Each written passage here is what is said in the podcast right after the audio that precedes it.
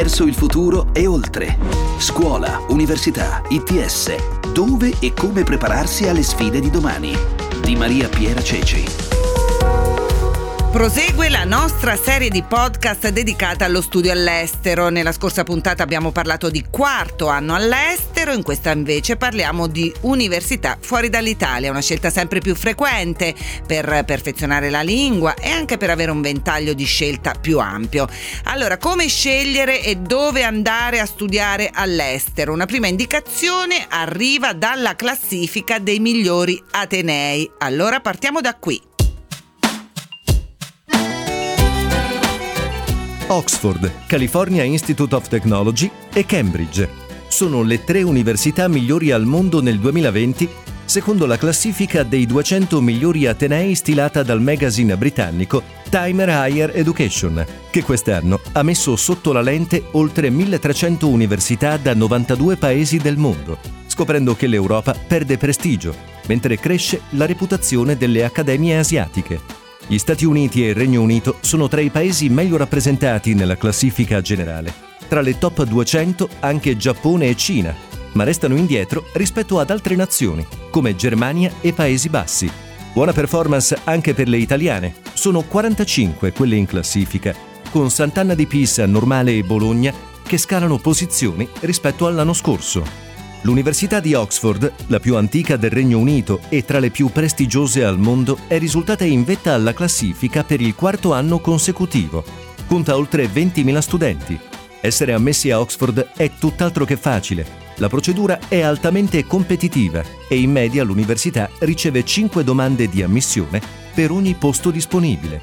Notevole è anche il livello di internazionalizzazione dell'università. Quasi il 40% degli studenti e del corpo accademico, infatti, è cittadino straniero. Al secondo posto c'è il Californian Institute of Technology, prestigioso ateneo statunitense che conta poco più di 2000 iscritti. Il podio si chiude con Cambridge, università che vanta una lunga e prestigiosa storia che risale al 1209. Quasi tutti i suoi 18.000 studenti hanno la possibilità di vivere e studiare in uno dei 31 college presenti nell'Accademia inglese. Oltre a quelle inglesi e americane, nelle prime 25 posizioni della classifica spiccano anche l'Università di Toronto in Canada, la Svizzera ETH di Zurigo, le cinesi Tsinghua e Peking e l'Università di Singapore. Studentessa universitaria, triste e solitaria, nella tua stanzetta umida. Ripassi bene la lezione di filosofia e la mattina sei già china sulla scrivania e la sera ti ritrovi a fissare il soffitto soldi per pagare l'affitto, te li manda papà. Studentessa universitaria, la canzone di Simone Cristicchi sulle ragazze fuori sede, sono sempre di più quelli che scelgono un fuorisede sempre più lontano, fuori dai confini nazionali. Una buona cosa, certo, ma anche con qualche ombra, come ci spiega il ministro dell'Università e della Ricerca Gaetano Manfredi. Oggi noi assistiamo complessivamente a una maggiore mobilità nel mondo della formazione superiore, quindi i giovani si muovono di più.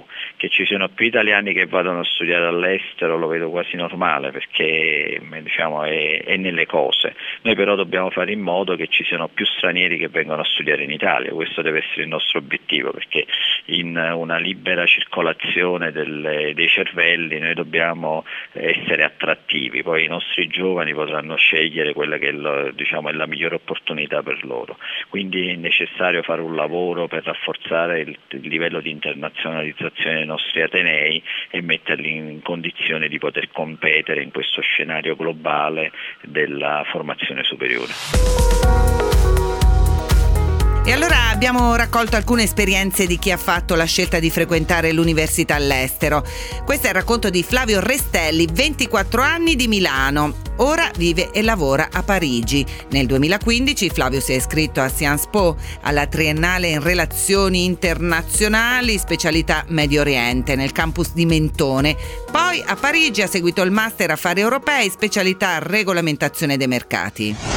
Quando è che hai deciso di andare a studiare in Francia e Sciences Po? Quando è che ti si è accesa la, la lampadina su questo? Allora, i, i, due momenti sono molto diversi, uh, c'è uno spazio grande fra i due, nel senso che io ho deciso di andare a studiare fuori dall'Italia molto presto, uh, fra il primo e il secondo anno di, di liceo, uh, fondamentalmente perché era un periodo in cui si respirava un'aria brutta dal punto di vista economico in Italia, avendo fatto io classico, anzi ero all'inizio del liceo classico, sentivo che per continuare studi umanistici era meglio andare via.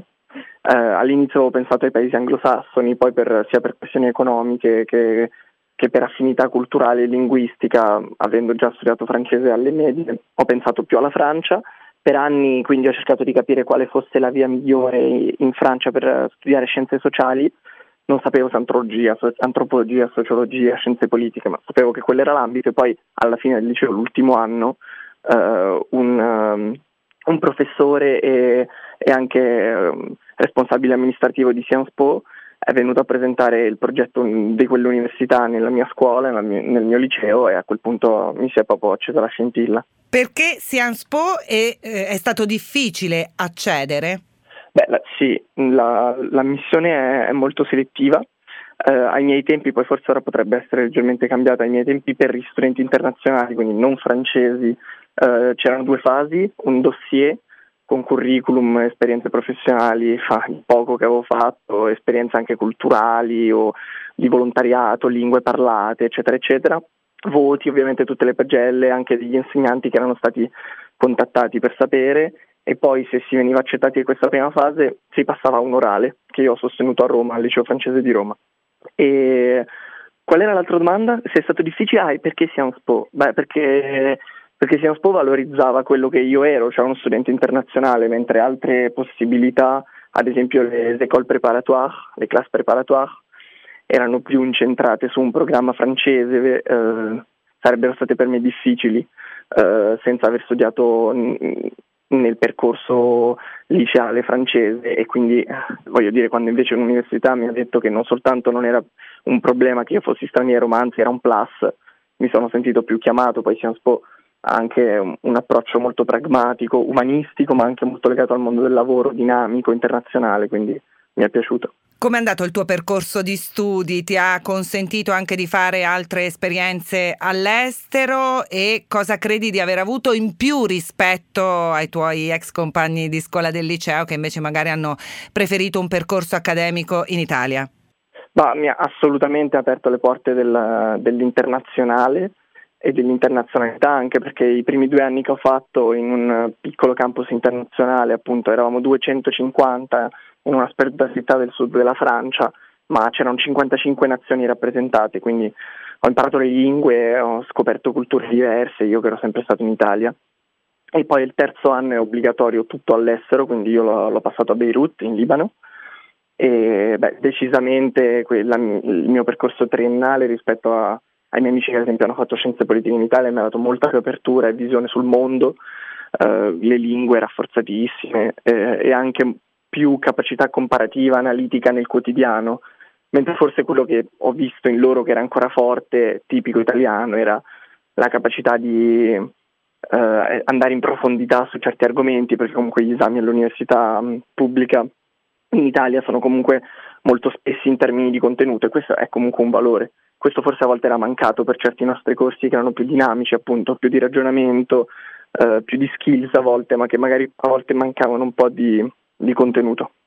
Invece il master, vabbè, per il master mi sono riorientato sugli affari europei eh, a Parigi, alla sede centrale, e anche lì l'approccio era molto, molto, molto, simile a quello della triennale, però è stato meno sorprendente perché ovviamente una volta acquisita quella dimensione internazionale mi sono sentito più, più a casa. Ti è dispiaciuto non poter eh, seguire questo tuo percorso in Italia oppure è un ragionamento che non si può più ormai fare no? fra voi giovani, cioè studiare in Italia o in Francia più o meno siamo nella casa europea e non c'è più tanta distinzione? Mm, non, voglio dire, io mi sento europeo, quindi mi sento a casa anche in Francia, però mi è spiaciuto sentire che, che dovevo andarmene dall'Italia, mi è spiaciuto quando sentivo che c'era la crisi e me ne dovevo andare, mi è spiaciuto quando mi sono reso conto che uh, un progetto dinamico, uh, pragmatico, legato al mondo del lavoro per le scienze politiche in Italia non c'era. Uh, mi è spiaciuto anche quando ne, negli anni ogni estate cercavo di trovare stage a Milano e non ne trovavo e alla fine restavo in Francia a farli eh, quindi sì, spiace. Poi io sto benissimo qui, è casa mia, è chiaro che per, per i giovani della mia generazione non c'è grande differenza fra la Francia e l'Italia appena parli la lingua. Però sì, è un peccato, voglio dire, non, non, è un peccato quello che sto facendo, non è un peccato che io sia qui, è un peccato che io senta che sia anche un po' una scelta obbligata. Questo sì. Anche perché ora stai lavorando a Parigi, quindi in qualche modo il tuo percorso di vita anche sta proseguendo lì e forse per il momento l'Italia è del tutto esclusa. Assolutamente, ho trovato, ho trovato un contratto a tempo determinato, quindi non uno stage eh, ben pagato, eh, in una posizione in cui mi hanno dato fiducia nonostante avessi pochissima esperienza professionale prima ancora di finire l'università, una roba totalmente inimmaginabile in Italia, dove neanche gli stage sono pagati e dove spesso si, si, si, passa di stage in stage fino ai 30 anni, si sente pochissima fiducia nei confronti dei giovani, quindi eh, sì, assolutamente la mia carriera non per caso è partita in Francia e ho l'impressione che continuerà in Francia almeno per un po'. Studiare all'estero per poi rientrare in Italia, prendere in mano le redini dell'azienda di famiglia e farla crescere sui mercati internazionali. È quanto ha fatto Annabella Cascione, socia della Sanigen SPA, presidente della sezione sanità di Confindustria Bari BAT. Cascione, 38 anni, parla quattro lingue Finito il liceo scientifico, dopo una breve esperienza all'Università di Bologna, ha studiato prima in Spagna all'Università Autonoma di Barcellona, poi negli Stati Uniti con un anno accademico al Berkeley College di New York, quindi in Gran Bretagna, dove ha conseguito un Bachelor of Art alla London School of Economics. Non contenta, ha proseguito con un master svolto in parte alla Nottingham Business School e in parte all'Università di Madrid. Avevo deciso di iniziare a studiare soprattutto fuori, per me era una scelta perché all'inizio l'università a Bari, questo purtroppo devo dirlo ormai vent'anni fa, nel 2000, nel 99 quando ho iniziato a studiare non avevamo ancora tutta quella grande scelta, oggi ce n'è eh, una più ampia differenza di, di, scelta, quindi sono dovuta andare fuori Bari per studiare e, e poi ho intrapreso una carriera scolastica all'estero. Perché cambiare così tanti posti? Arricchimento, io sono assolutamente curiosa, curiosa di conoscere culture nuove, lingue diverse, esperienze, fare esperienze diverse, quindi ogni paese ha la sua cultura, soprattutto a livello di, di studi, a livello di accademico, diciamo. Quindi Spagna, Gran Bretagna, Stati Uniti, mi sembra di capire che davvero nel suo curriculum ci sono tanti paesi. Qual è la differenza fondamentale che ha visto proprio nello, nello studio, nell'approccio accademico fra questi vari paesi? Al netto dell'Italia hanno tutti una, un taglio molto pratico. Da subito si inizia a lavorare innanzitutto in gruppo, si impara subito al, al public speaking, quindi a parlare in pubblico, a raccontarsi. E hanno tutti un taglio molto pratico. Ho notato sicuramente nel, nel mondo US una grandissima attenzione a quello che è il mondo dell'imprenditoria. E infatti in quell'anno accademico mi sono specializzata principalmente in un percorso di entrepreneurship, mentre nel, nell'ambito della Spagna erano molto focalizzati sul digital, questo già nel 2003, quindi capisce bene che stiamo parlando di X anni fa in cui la Spagna era già così avanti di un tema che magari in Italia ne, la, lo trattiamo diciamo, da, da, meno anni. In UK sono, sono britannici, quindi però sono bravi anche loro, nel senso se dovessi fare un ranking sicuramente US al primo posto per gli studi e a seguire l'Europa. Ecco, la sua famiglia come ha preso questa sua decisione di stare lontana da Bari per un po' di anni? Perché la sua famiglia ha un'azienda, la Sanigen, un'azienda che va avanti da molti anni e forse il fatto di lasciarla andare, insomma, poteva essere anche un pericolo, no? Chissà se tornerà poi indietro. Beh sì, assolutamente, non dimentichiamoci che non solo diciamo, venivo da una famiglia con passato e una storia diciamo, di imprenditoria da oltre 40 anni, ma siamo anche nel mezzogiorno, quindi ecco, per la mia mamma è stato abbastanza difficile starmi lontano anche al di là, diciamo, oltreoceano per così tanti anni. No. Perché a un certo punto ha deciso di tornare a Bari e riprendere le redini dell'azienda di famiglia? Semplicemente perché l'Italia stava andando indietro, la mia azienda ha focalizzato per l'intero suo mercato di vita, il suo focus di business sull'Italia, andando indietro l'Italia anche l'azienda stava andando indietro quindi aveva bisogno di ristrutturazione totale, di svecchiamento, di nuove energie, di nuove policy, di ogni genere di eh, strategia per eh, essere rilanciata. Ho fatto una scelta di vita, ho abbandonato la mia carriera che successivamente agli studi era mh, durata dieci anni a Milano in due grandi m- gruppi multinazionali, ho fatto una scelta di vita di rientrare per una continuità aziendale e familiare. E quanto si è rivelata importante l'esperienza maturata all'estero per uh, una maggiore internazionalizzazione anche dell'azienda di famiglia? Totalmente, è proprio una mentalità che si, diciamo, si sviluppa con questa esperienza, una mentalità di approccio al sistema, alla vita, alle culture, quindi è stata fondamentale, tant'è che noi abbiamo aumentato la nostra quota di export in maniera esponenziale e siamo sempre più verso quella direzione. Ecco alle giovani leve imprenditoriali, se ci troviamo sulle spalle eh, la fortuna di avere un'azienda di famiglia, è importante comunque, lei li invita a fare un'esperienza all'estero? È la più grande esperienza per il bene della propria impresa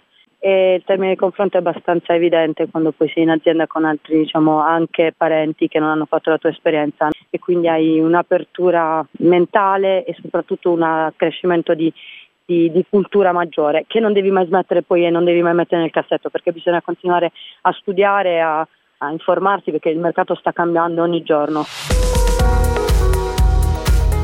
Ogni giovedì un nuovo podcast diverso il futuro oltre sul sito di Radio 24 dove trovate naturalmente anche tutte le altre puntate. Il mese di febbraio è dedicato allo studio all'estero e vi ricordo che su questo uscirà anche una guida del sole 24 ore il 20 febbraio insieme al quotidiano. Nella puntata invece di Verso il futuro e oltre di, del 6 febbraio abbiamo parlato nello specifico del quarto anno all'estero. Nella prossima parleremo di doppie lauree e summer school. Un saluto da Maria Piera Ceci.